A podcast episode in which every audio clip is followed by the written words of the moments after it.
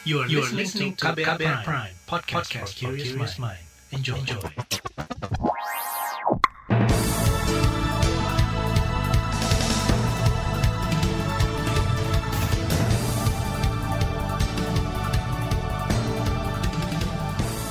Selamat pagi saudara, senang sekali kami bisa menjumpai Anda kembali melalui program Buletin Pagi, edisi Jumat dua puluh tujuh Agustus dua ribu dua puluh satu. Bersama saya, Sindu Darmawan. Sejumlah informasi pilihan telah kami siapkan, di antaranya, pemerintah diminta menunda proyek ibu kota negara. B M K G mengimbau masyarakat waspadai bencana. Pemprov Jawa Tengah uji coba pembukaan wisata. Inilah Buletin Pagi selengkapnya. Terbaru di Buletin Pagi. Saudara, pemerintah melanjutkan pembahasan mengenai pembangunan ibu kota negara I K N baru di tengah situasi pandemi covid sembilan belas. Agenda itu menjadi salah satu topik yang dibahas Presiden Joko Widodo saat bertemu petinggi partai politik yang tergabung dalam Koalisi Pemerintahan Indonesia Maju di Istana Negara Rabu pekan ini. Dalam pertemuan itu hadir Ketua Umum dan Sekretaris Jenderal dari P D I P, Golkar, Gerindra, Nasdem, P K B, P tiga, dan ditambah P A N yang baru saja merapat ke koalisi. Dari informasi yang dihimpun K B R, pertemuan itu membicarakan persiapan legislasi Undang-Undang I K N yang bakal mulai diproses di D P R. Jokowi kemungkinan akan menyampaikan surat presiden atau surpres rancangan Undang-Undang Ibu Kota Negara ke D P R dalam waktu dekat. Sehari sebelumnya, Kepala Negara meninjau langsung sodetan akses jalan menuju kawasan Ibu Kota Baru di Kalimantan Timur. Sodetan akses itu berada di jalan tol Balikpapan-Samarinda. Dalam kunjungan itu, Jokowi memastikan agenda pembangunan I K N tetap masuk rencana meski di tengah pandemi covid sembilan belas. Ya, kita melihat ini, melihat lebih detail lagi, karena untuk membangun ibu kota baru itu yang paling penting adalah infrastruktur menuju ke sana dulu, untuk nanti membawa logistik. Sehingga tadi saya dengan Pak Menhan, dengan Pak Menteri P U P R, untuk melihat secara detail. Jika tadi kita diskusi mengenai kira-kira di mana pelabuhan, di mana airport, sehingga kalau kita melihat ke lapangan seperti ini akan lebih mudah. Artinya apa? Agenda ibu kota baru ini tetap dalam rencana. Ya. Itu tadi Presiden Joko Widodo. Di kesempatan yang sama, Menteri Pertahanan Prabowo Subianto mendukung rencana Jokowi untuk meneruskan pembangunan I K N. Ketua Umum Partai Gerindra itu mengklaim persiapan pembangunan sudah matang dan telah melalui berbagai kajian. Iya, saya menyampaikan saran ke Presiden bahwa ini strategis, ya, bahwa kita harus ada keberanian untuk uh, memindahkan ibu kota, memisahkan pusat pemerintahan dari pusat keuangan, perdagangan, industri. Itu tadi Menteri Pertahanan Prabowo Subianto. Saudara, pembangunan ibu kota baru ditargetkan selesai pada dua ribu dua puluh empat. Pembangunannya sudah dimulai sejak tahun ini. Biaya tahap awal sudah dianggarkan di A P B N dua ribu dua puluh satu. Diperkirakan butuh biaya lebih dari empat ratus enam puluh triliun untuk pembangunan ibu kota baru. Porsi pembiayaannya sembilan belas persen dari A P B N, sisanya investor swasta. Anggota D P R Komisi Infrastruktur Syahrul Aidi Maazad menolak rencana pemerintah memindahkan ibu kota negara ke Kalimantan di tengah situasi pandemi covid sembilan belas. Kata dia, seharusnya pemerintah fokus terhadap penanganan wabah. Dia menyebut fraksi Partai Keadilan Sejahtera F P K S sudah menolak rencana tersebut sebelum pandemi. Beberapa kali kejadian justru di calon ibu kota negara itu ada banjir kan. Kemudian calon ibu kota negara itu juga eh, daya dukung daerah sekitarnya juga tidak tidak memadai begitu. Kemudian secara pertahanan keamanan, posisi I K N baru itu rentan terhadap ancaman dari luar dan butuh dana besar untuk membangun sistem pertahanan dari nol. Jadi jika ada banyak faktor. Anggota D P R Syahrul Aidi Maazad menambahkan, pemindahan I K N juga dinilai membebani anggaran keuangan negara. Dia menolak jika pemerintah berencana menambah utang luar negeri untuk proyek itu. Aidi menjelaskan fraksi P K S akan menolak rancangan Undang-Undang I K N, namun dia pesimistis penolakannya akan disetujui lantaran posisi koalisi partai pemerintah terlalu kuat. Dia mendorong agar pemerintah mendengarkan aspirasi masyarakat, tokoh masyarakat, maupun akademisi yang menolak rencana pemindahan ibu kota. Sementara itu, Ormas Muhammadiyah meminta pemerintah menunda pemindahan ibu kota negara dari Jakarta ke Kalimantan Timur. Ketua Pengurus Pusat Muhammadiyah Anwar Abbas mengatakan, Saat ini, pemindahan ibu kota negara bukan hal yang mendesak, apalagi belum ada landasan hukum yang mengatur tentang itu. Dia menilai, Jokowi hanya sekadar ingin membuat sejarah dengan memindah ibu kota negara. Kalau membuat sejarah jangan dipaksakan, gitu. Sementara negara kita sedang, rakyat sedang banyak yang menjerit. Bagi orang-orang yang ada di pemerintahan mungkin tidak terasa ya, karena mereka setiap bulan terima gaji kan. Tapi kalau mereka yang di P H K, yang kehilangan pekerjaan atau kayak tukang ojek ya, tidak banyak dapat penumpang. Sehingga akhirnya pendapatan mereka benar-benar ambruk. Ketua P P Muhammadiyah Anwar Abbas juga mempertanyakan alokasi anggaran untuk pembangunan ibu kota negara. Kata dia, pemerintah seharusnya tidak menambah utang negara demi proyek tersebut. Apalagi saat ini utang negara sudah menembus enam koma lima kuadriliun rupiah. Saudara, K B R telah mencoba menghubungi Deputi Bidang Kemanusiaan Kantor Staf Presiden K S P Abednego untuk mengonfirmasi alasan pemerintah meneruskan pembangunan ibu kota baru di masa pandemi. Namun hingga Kamis malam, permintaan wawancara dari K B R tak direspon. B M K G mengimbau masyarakat waspadai potensi bencana. Informasi selengkapnya hadir sesaat lagi. Tetaplah di Buletin Pagi K B R. You're listening to K B R Prime, podcast for curious minds. Enjoy!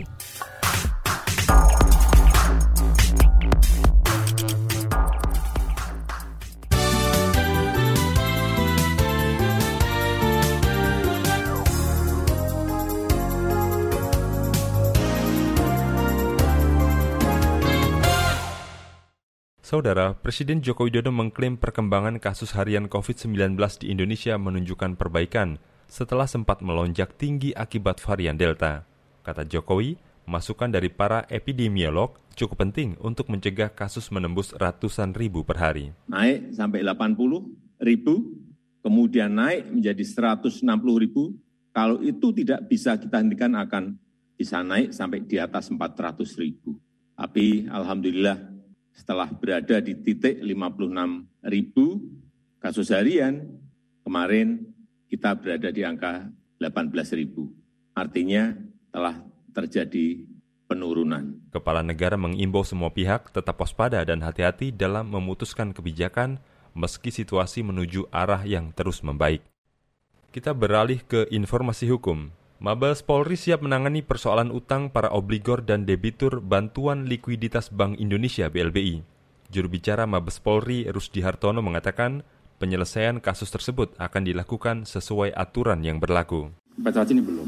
Kita lihat saja perkembangannya karena itu menjadi satu proses dari tim B L B I sendiri yang akan menyelesaikan itu. Tentunya Polri akan jika memang ada laporan akan siap untuk menyelesaikan masalah itu. Itu tadi juru bicara Mabes Polri Rusdi Hartono. Kemarin, Tommy Suwarto mangkir dari panggilan Satgas Penagihan B L B I. Tommy hanya diwakili kuasa hukumnya untuk memenuhi panggilan itu.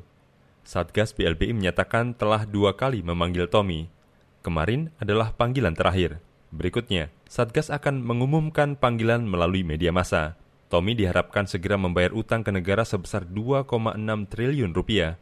Dana likuiditas itu diterima Tommy lewat bank miliknya, yakni Bank Pesona Utama.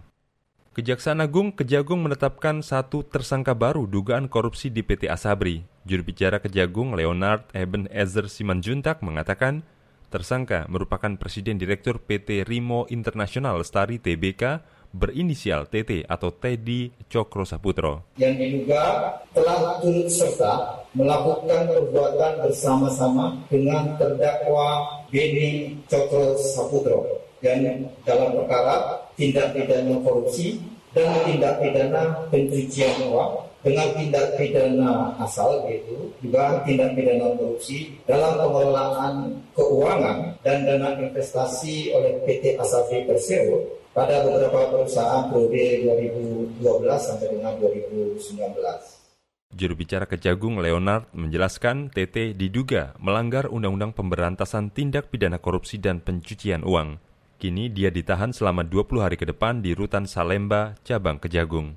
Saat ini sudah ada delapan terdakwa dalam perkara dugaan korupsi di P T Asabri. Mereka tengah menjalani sidang di Pengadilan Tipikor. Kita beralih ke soal lain. Badan Meteorologi, Klimatologi, dan Geofisika B M K G mengimbau pemerintah daerah serta masyarakat di wilayah rawan banjir, tanah longsor, dan tanah bergerak melakukan persiapan mitigasi bencana. Kepala B M K G Dwi Korita Karnawati mengatakan, intensitas curah hujan diprediksi akan terus meningkat di sejumlah wilayah hingga awal tahun depan. B M K G memperingatkan adanya potensi bencana hidrometeorologi yang dapat terjadi menyusul prediksi musim hujan yang akan datang lebih awal dari normalnya pada tahun dua ribu dua puluh satu ini. Tidak hanya itu, sejumlah wilayah di Indonesia juga diprediksi akan mengalami musim hujan dengan intensitas lebih tinggi dari biasanya. Kepala B M K G Dwi Korita Karnawati menambahkan, setidaknya terdapat tiga belas wilayah yang akan mengalami musim hujan dengan intensitas tinggi. Di antaranya adalah Sumatera Utara, Sumatera Barat, Jawa, Bali, hingga Papua bagian selatan. Namun kata dia akan ada kondisi yang variatif dari setiap kabupaten dan kecamatan di tiap provinsi yang disebutkan. Kita beralih ke kabar ekonomi. Presiden Joko Widodo membeberkan tiga strategi besar ekonomi dan bisnis (Ekbis) Indonesia di masa depan. Itu disampaikan Presiden dalam sarasehan seratus ekonom secara daring kemarin. Presiden Jokowi menjelaskan dalam strategi hilirisasi industri, pemerintah telah menghentikan ekspor bahan mentah seperti nikel. Kedepannya akan menyasar komoditas seperti bauksit, emas, dan tembaga. Kepala negara menginginkan bahan mentah diolah atau dihilirisasi agar menjadi barang bernilai tambah dengan daya saing yang tinggi sebelum diekspor. Kementerian Perdagangan mencatat transaksi perdagangan elektronik di semester satu tahun ini menembus ratusan triliun rupiah. Menteri Perdagangan Muhammad Lutfi meyakini jumlah itu akan meningkat seiring dengan bertambahnya pelaku U M K M di platform digital yang hingga kini sudah mencapai lebih dari lima belas juta. Pelaku U M K M di pasar digital diprediksi akan meningkat hingga tiga puluh juta di akhir dua ribu dua puluh tiga. Secara khusus, transaksi e-commerce selama semester satu tahun dua ribu dua puluh satu juga tumbuh sangat signifikan sebesar enam puluh tiga koma empat persen dengan nilai transaksi mencapai seratus delapan puluh enam koma tujuh triliun rupiah dan diperkirakan pada akhir tahun dua ribu dua puluh satu akan mencapai setidaknya tiga ratus sembilan puluh lima triliun rupiah. Menteri Perdagangan Muhammad Lutfi menambahkan, Indonesia berpotensi menjadi pemain kunci dalam sektor perdagangan digital di kawasan ASEAN maupun pasar global. Sebab nilai ekonomi digital Indonesia pada tahun dua ribu dua puluh mencapai lebih dari enam ratus triliun rupiah dan diproyeksikan tumbuh delapan kali lipat menjadi empat koma lima kuadriliun pada dua ribu tiga puluh. Kita ke informasi mancanegara. Belanda menyetop operasi evakuasi warganya di Afghanistan malam tadi. Sejauh ini Belanda telah mengevakuasi seribu dua ratus warganya usai Taliban menduduki Afghanistan. Selain Belanda, Perancis juga akan menyetop evakuasi warganya pada hari ini. Mengutip Reuters, keputusan itu diambil bersamaan dengan peringatan Amerika akan adanya serangan teroris di Bandara Kabul. Australia melalui Kementerian Luar Negeri juga mengatakan ada serangan teroris di area bandara. Peringatan serupa juga dikeluarkan oleh Inggris. Saudara, situasi di Afghanistan memanas usai Taliban menguasai ibu kota Kabul. Kelompok itu kini tengah merancang pemerintahan baru. Beralih ke berita olahraga. Atlet para powerlifting atau angkat berat Ninengah Widiasi berhasil menyumbang medali pertama bagi Indonesia di Paralimpiade Tokyo dua ribu dua puluh. Dia menyabet medali perak usai finish di peringkat kedua kelas empat puluh satu kilogram dengan angkatan terbaik sembilan puluh delapan kilogram. Dengan sumbangan satu perak, hingga Kamis malam Indonesia berada urutan ke dua puluh lima klasemen sementara. Dari lapangan hijau, pertandingan pembuka kompetisi sepak bola Liga satu akan bergulir malam ini. Laga itu mempertemukan Bali United kontra Persik Kediri di Stadion Gelora Bung Karno, Jakarta. Personel gabungan T N I Polri akan dikerahkan untuk mengamankan dan mengawasi penerapan protokol kesehatan di laga itu. Juru bicara Polda Metro Jaya, Yusri Yunus, mengatakan ada lebih tiga ratus personel yang dikerahkan. Laporan khas K B R mengenai lumbung ikan nasional akan hadir sesaat lagi. Tetaplah di Buletin Pagi K B R. You're listening to K B R Prime, podcast for curious mind. Enjoy!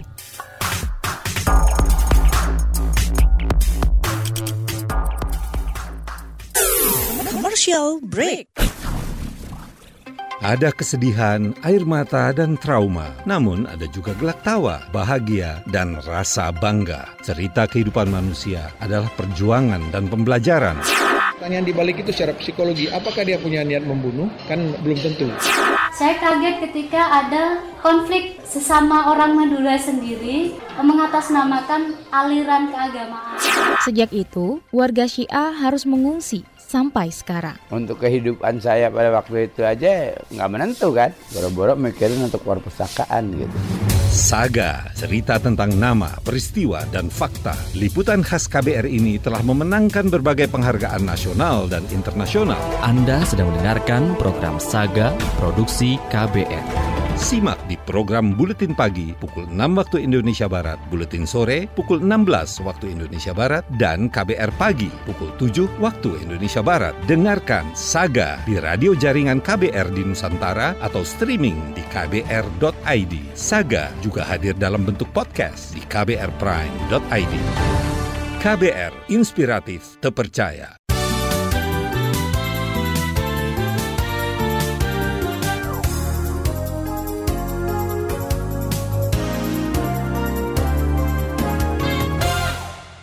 Anda masih bersama kami di Buletin Pagi K B R. Saudara, pemerintah tengah menyiapkan rencana pembangunan Lumbung Ikan Nasional L I N pada akhir tahun ini. Salah satu lokasinya di timur Indonesia. Rencana ini digagas sejak dua ribu sepuluh, namun sampai saat ini masih mendapat banyak protes dari masyarakat. Lantas apa yang mendorong masyarakat untuk menghentikan megaproyek pemerintah itu?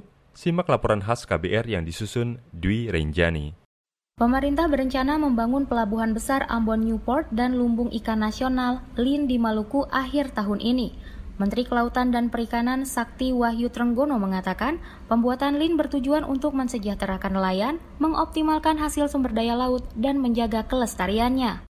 Perbaikan komunikasi dengan nelayan, lalu kemudian mampu mensejahterakan nelayan itu menjadi tujuan. Lalu yang kedua adalah mengoptimalkan dan menggali potensi kelautan kita yang begitu besar untuk bisa memberikan dampak positif, terutama dampak ekonomi kepada bangsa ini. Ini adalah tugas yang tidak mudah. Terus kemudian yang ketiga adalah keberlanjutan, yang kebersinambungan. Jadi eh, ekosistem kelautan kita ini kan ada batasannya.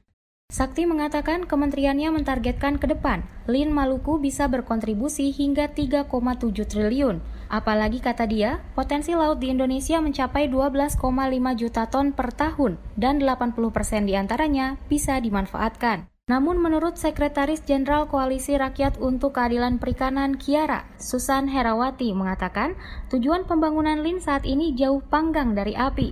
Lantaran laut dikuasai kapal besar bukan nelayan sendiri. Pertama, kan nanti ke depan yang akan lebih dominan masuk itu adalah kapal-kapal besar. Salah satunya adalah kapal asing karena dia nanti ada di Undang-Undang Cipta Kerja. Kan? Di saat bersamaan, di situ juga ada ruang nelayan tradisional yang mereka menggunakan kapal-kapal yang kecil, menangkap secukupnya. Dan tapi dalam konteks ruang mereka harus berhadapan dengan kapal-kapal besar. Bukan hanya nanti mereka akan tergusur. Karena kan kalau untuk masuk ke pelabuhan-pelabuhan besar itu kalau di Maluku itu di ada proyek lumbung ikan, kemudian konteksnya adalah membangun pelabuhan. Nah, pelabuhan ini kan tentu bukan untuk nelayan, bukan tempat sandar untuk mereka, tapi untuk kapal-kapal besar. Yang kedua, belum lagi kalau mereka di tengah laut. Dengan kapal-kapal besar itu kan mereka menjadi was-was dan takut, karena mereka kan ya namanya di tengah laut tertabrak. Menurut Susan, seharusnya pemerintah lebih memfasilitasi para nelayan dengan memberi apa yang mereka butuhkan agar bisa bersaing dengan kapal-kapal besar. Mereka harus bersaing mendapatkan ikan-ikan yang cukup bagus. Itu kalau mau dibenerin, perspektifnya yang harus dirubah. Sumber daya manusia, khususnya nelayan tradisional di Maluku ini sudah difasilitasi belum oleh negara. Jangan-jangan memang ternyata ada ada gap yang cukup sensitif gitu yang sebenarnya negara kita tuh abai. Misalkan, kan kalau dalam konteks bahan bakar minyak, itu kan nelayan tradisional sama apa sama para pengusaha besar ini kan seolah-olah sama di mata negara. Sama-sama mendapatkan subsidi, harusnya disubsidi itu adalah nelayan tradisional, bukan yang nelayan-nelayan besar. Selama ini menurut Susan, pemerintah tidak memberi apa yang dibutuhkan nelayan, melainkan hanya memberi dukungan-dukungan alat yang nyatanya tidak sesuai. Salah satunya program pemberian jaring tangkap yang akhirnya banyak dijual kembali lantaran tidak dapat digunakan, atau pengadaan kapal Inkamina yang berakhir mangkrak. Mereka butuh lautnya supaya mereka bisa melaut dengan tenang, tanpa ada rasa takut, tanpa ada rasa was-was akan ditabrak.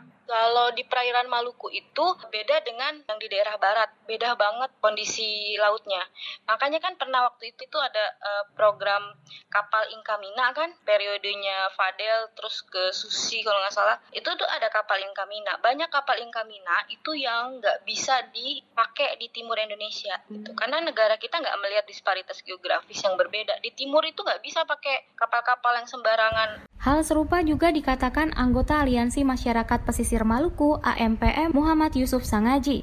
Demi menolak proyek pembangunan L I N, Yusuf berenang sejauh tiga kilometer selama dua jam dari pesisir Wai hingga Pulau Pombo pada delapan Agustus lalu. Dengan adanya lumbung internasional dan akan dibangunnya Ambon New Port di Pulau Ambon, maka apa yang menjadi tempat bermain kami, apa yang menjadi tempat kehidupan orang tua-tua kami akan hilang. Gerakan berenang dari Wai ke Pulau Pombo ini sebagai isyarat bahwa negara jangan merampas ruang hidup kami. Pemerintah provinsi jangan merampas ruang hidup anak-anak orang Maluku. Jangan merampas hak-hak nelayan-nelayan kecil. Yusuf mengatakan jika proyek diteruskan, maka nasib nelayan tradisional akan semakin terancam.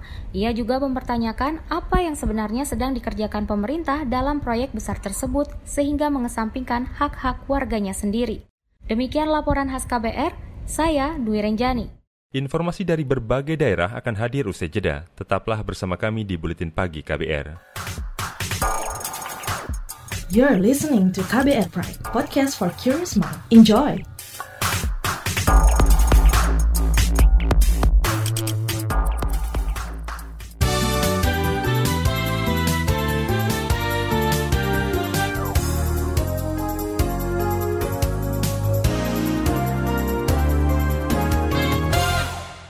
Inilah bagian akhir Buletin Pagi K B R. Kita awali dari Jawa Tengah.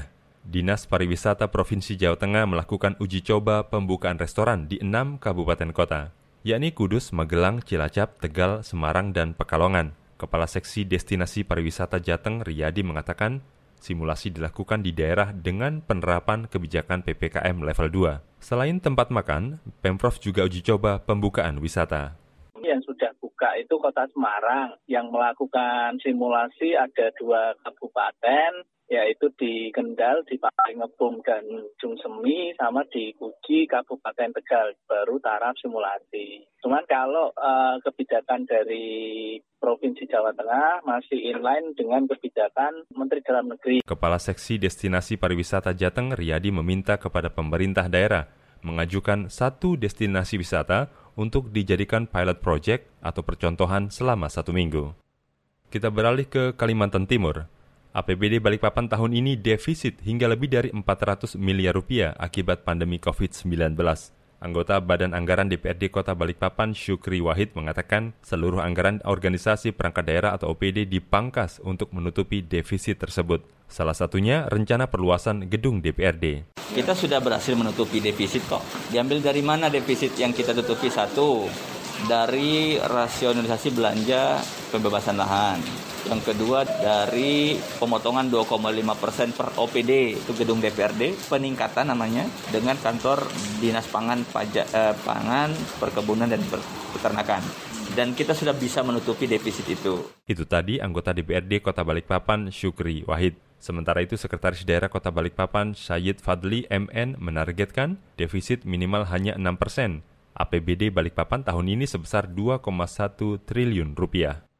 Kita ke Papua. Puluhan perusahaan sawit di Papua Barat diduga hanya mengincar kayu di area yang akan dijadikan perkebunan. Pengacara publik dan pegiat lingkungan Nur Amalia mengatakan sebagian besar perusahaan telah melakukan pembukaan lahan atau land clearing sejak beberapa tahun lalu. Dari tiga puluh perusahaan, baru delapan perusahaan yang beroperasi dan melakukan penanaman kelapa sawit. Yang lainnya itu adalah mereka beroperasi tetapi mereka tidak melakukan penanaman sawit. Nah, kalau tidak melakukan penanaman sawit, apa yang dilakukan? Yang dilakukan adalah menebang pohon. Mereka tidak melakukan penanaman, tapi kayu sudah tidak ada kan? Pegiat lingkungan Nur Amalia menambahkan dari evaluasi pemerintah daerah dan kementerian, ditemukan tujuh belas modus dugaan pelanggaran perusahaan perkebunan sawit di Papua Barat. Di antaranya, ada yang punya izin lokasi tapi tidak memiliki izin usaha perkebunan atau sebaliknya. Kata dia, sebagian perusahaan perkebunan sawit di Papua Barat juga tidak memiliki hak guna usaha atau H G U. Saudara, informasi tadi menutup jumpa kita di Buletin Pagi hari ini. Pantau juga informasi terbaru melalui kabar baru, situs k b r dot i d, Twitter kami di akun et berita k b r, serta podcast di alamat k b r prime dot i d. Akhirnya saya Sindu Darmawan bersama tim yang bertugas undur diri. Salam.